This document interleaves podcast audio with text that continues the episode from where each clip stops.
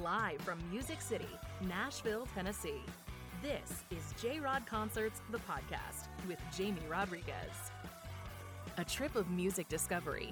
Jamie is picking people he thinks you'll really like musicians, artists, producers, and everyone involved in the world of music. Here's your host, Jamie Rodriguez. Hello, hello, J Rod Concerts Familia. How is everybody doing? This is Jamie Rodriguez, your host. This and every episode of J Rod Concerts, the podcast. Are you new? Are you one of our listeners that has kind of stumbled here uh, because of word of mouth or because you found an artist you liked and you don't know who this is or what this is about? We are a show about connecting artists to the world even if they're musical legends, whether they're current hitmakers or up and comers, everyone has light, a purpose that we can sh- uh, shine on the world, and that's kind of like this show's mission. So, welcome to the show. We also have producers here. We have everyone involved in the world of music. So, if you're new, right along, welcome. You can find out more about me and our show at jrodconcertspodcast.com or Instagram at jrodconcertsmedia. Now, today's guest, guys. So, so, so thrilled to welcome him, Josh Morningstar, guys. We had the privilege of watching Josh rock Third and Lindsley in Nashville. I, I want to say maybe uh, last month. He, completely blew the roof off. Maybe one of the best shows I've seen since the pandemic started. People were dancing in the hallways. It was non like standing ovations, like two or three of them. It was just really, really great. And Josh is uh, from Funkstown, Maryland and he is one of America's greatest uh, songwriters. I can clearly say he was named the 2018 Texas Radio Songwriter of the Year, and he has written songs alongside people like Kendell Marvel, Channing Wilson, and many more. He is also the writer of several Cody Jinks songs, including the number one hit "Must Be the Whiskey," and his songwriting credits are you know include people like Hayes Carll, Kendell Marvel, like I said, Cody Jinks, and Erin Enderlin, the friend of our show. So we're so thrilled to welcome Josh, a Hank Williams aficionado. He knows so much about country music history, and we went deep into his songwriting. What a fascinating chat. Loved talking to Josh, and I think you will too. Do us a favor, find out more about Josh at joshmorningstar.com. And he's on the road, guys. And I have to tell you, you don't want to miss this guy. He is amazing live. So check him out, joshmorningstar.com for tour dates. Uh, without further ado, let's just jump straight to it. Josh Morningstar on J Rod Concerts, the podcast.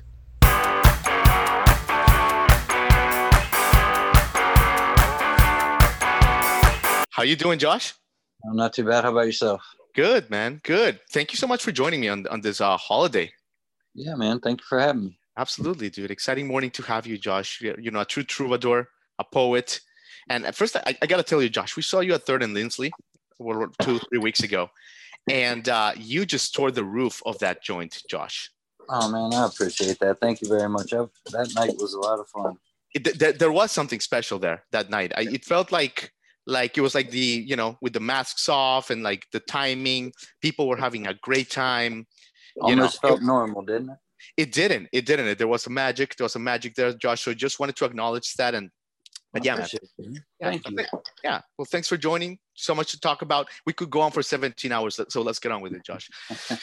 oh man. Um, so where are you coming us from, Josh? Uh, right now I'm in Kentucky. Nice. Nice. The Western Kentucky. Up here, uh, seeing my, my youngest son, Jace. Cool. Cool, Josh. So Josh, when you um when you have to like when you're working, because being a musician is work people think it's all kinds of fun but the work the actual work of writing a lyric and writing music do you is this something that you go like outside your house and you work like do you wake up and you're and you tell your your family your team guys i'm going to work treat it like a nine to five job or is it kind of like when the mood hits you josh uh, it's a little bit of both um i i normally write in the morning i get up really early um, and I find that I'm my most creative and most uh, clear-headed, clear-minded uh, early in the morning. So normally when I get up, I'll you know get up and take my shower and get a cup of coffee, and uh, then I'll sit down and and try to write. And sometimes I get something, and sometimes I don't. Uh, you know, but but I try to make a habit of doing it. if I can't do it every day, I, I at least try to do it four or five times a week, depending on you know sure. my travel schedule and all that kind of stuff. So. Got it. Got it. Okay, cool. Because yeah, so so let me understand this because I'm fascinated by the process. And you know, we had a comedian here a couple months ago. She's been in a bunch of movies, and she said, "Look, Jamie, I love being a stand-up comic, and every day I go to my office, take out a legal yellow pad, and I mm-hmm. write. It's not even that I come up with something great, but it's kind of the discipline, you know, the, the discipline of writing whatever it is and honing that material. It seems like that's like your approach. Yes, sir. Robert Earl Keen told me uh, best way to write a song is to sit down and don't move until the song has come. He said, don't get up for a drink of water. Don't get up to go to the bathroom. Just sit there. And if you sit there long enough, something will come. So I, I tend to agree with him on that. I love that, Josh. I love that. Mm. Okay. okay, so you go into a room, and I was thinking about this. I mean, I don't have the ability to write a song, but when I think of you and you've written all the great stuff, you, like you know, wishing well, damn these birds. It's like, does Josh go in and channel something about, like, say, your mother, something about your father, a life experience? Do you go into a room basically and start and state, okay, this is my goal for today. Like, I want to write a song about the feelings of my father. Would that be the goal, or do you kind of wait for like the random thing to come? I, I, I really just wait for inspiration. Uh, sometimes, especially if I'm writing with someone else, uh, they say when you when you co-write, you want to try to come in with two or three ideas uh, already ready to go. Uh, so if I'm if I'm writing with someone else, I try to have at least an idea for something. Uh, but if I'm writing by myself, I, I really just sit there with the guitar and fiddle around until you know I hear something that I like, and then uh, try kind of let the uh, you know the the chords or the melody or whatever it is dictate what the song will be about. I love it. I love it, Josh. Okay, one more one more uh, question about your songwriting, because you're just mm-hmm. like another level, man. I mean, look, I, like, do you ever go in there and think, oh no, I don't know if this is gonna be trite or not? Like when I was like listening to your discography, that's what came to mind, right? Because like, are people gonna laugh at me ever? Does that ever come to your mind? Because like the Beatles, they can write, you know, obli do, obla da. But Josh mm-hmm. Morningstar, man, you're always like so deep, so strong, you know. Well, I appreciate that. Uh man, I I I try to go by if I like it, someone else will somewhere, you know. Mm. Uh there really hasn't been I mean, I, I, have goofy songs. Like I have a weed song, a song about marijuana that's pretty goofy. Oh, that's uh, a pretty good song. Yeah. there's, yeah, there's been songs throughout my my career that uh, you know, are, are a little on the sillier side. Uh, really though, my only concern, I don't, I don't really worry much if, if people are going to laugh at it or if people are going to like, I, as I'm writing, my, my main concern is that I like it.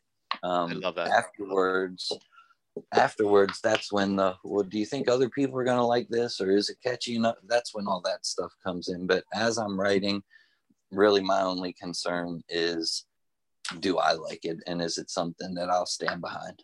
Love it. Love that. Love that, dude. And, and he comes across certainly, and your fans get that too. So, all right. I have to ask you, and I know you answered this a million times, but I have to ask you about Hank Williams, Josh. Mm-hmm. How, where did Hank Williams come into your life from? Was it from your grandfather growing up in, in Maryland? Yes, sir. Uh, so, growing up, I, I lived with my grandparents uh, most of my childhood uh, and they were classic country fans. Uh, Hank Senior was my grandfather's guy, so he was that was kind of my gateway into country music was was that kind of stuff.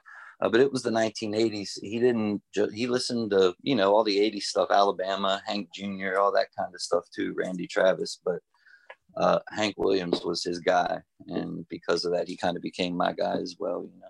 I love it. And Josh, why do you think Hank Williams is like still more as relevant as, as ever? Like, like what is it about his songwriting that you see? Like, why is it still as powerful as it is? Uh, I, I think it's it's kind it's a little bit of everything. I don't know that in 2021 it's just his songwriting. I think it's kind of the mystique of uh, you know, here was this this guy from Alabama who wasn't very educated at all. He didn't make past the seventh grade uh, mm-hmm. before he quit school. So he wasn't he wasn't a, an educated man. He was a very simple man, uh, you know, from from small town Alabama. But he was able to write these songs that that were they're, they're simple if you read his lyrics you know he's not using million dollar words he's using words that anyone can understand but at the same time are so profound and it's it's just i i think it's everything. I think it's the fact that you know he didn't have to he didn't have to deal with the elvis presley phenomenon. You know elvis came around in 55 hank died in 53 right. So he didn't have to you know whereas his contemporaries guys like ray price faron young webb pierce and nashville as a whole all had to figure out a way to deal and survive rock and roll. Hank didn't do that here he didn't have to do that. So his music is kind of it's it's kind of frozen in time almost and is a, a portrait of this man who wasn't around very you know he was only on the national scene for four and a half years. Uh, moving on over his first single came out in 1949 or 48 i mean excuse me 47 48 something like that. And that was on a small label out of new york called sterling records. So it's not like he was you know, he, he wasn't around for a long time at all. So I think that adds to it. Uh, there's this mystique around him uh, because, you know, back then country music wasn't really covered uh, in, in the news. Uh, yeah. You know, there was only, excuse me, there was only one, okay, there was only one or two interviews that he did um, that have ever been published. One with a guy named Ralph Gleason, who went on to found Ro- Rolling Stone magazine. Right. Um, so there's the mystique, and then there's also these songs that are so simple but so deep. Uh, so I think it's, I think it's a little bit of everything. I don't think there's any one thing that you can uh, pinpoint as to why Hank has lasted, you know, 70 right. years after his death. I think it's it's all of those things combined to make for a very unique. Plus, you know, he was the first country music superstar. Obviously, there was, excuse me, Ernest Tubb and, and Roy Acuff and people that you know had a career before him. Right. But Hank was the first one that really went mainstream. Um, so yeah. he's he was kind of on a different level than you know Et and Roy Acuff and those guys, and I think that's part of it too. He was such a big star while he was alive. And then he dies. And then you have these songs. And so i think it's everything that everything plays into it. Man yeah absolutely josh. Start yeah. rambling man. That's no no. dude I, I, I love it. I love it. Actually you know like when i was thinking about you know he was married of course to audrey sheppard and then he divorced her and he married um what's her name? Billie jean horton so, so I wanted to ask you about that, uh, about like, okay, you're a road warrior, Josh. You've got a great, tremendous career, respected by your peers. What's the importance of being surrounded by the right people, right? Because the first wife was his manager. It, it, mm-hmm. like that is really important for an artist more than ever, right?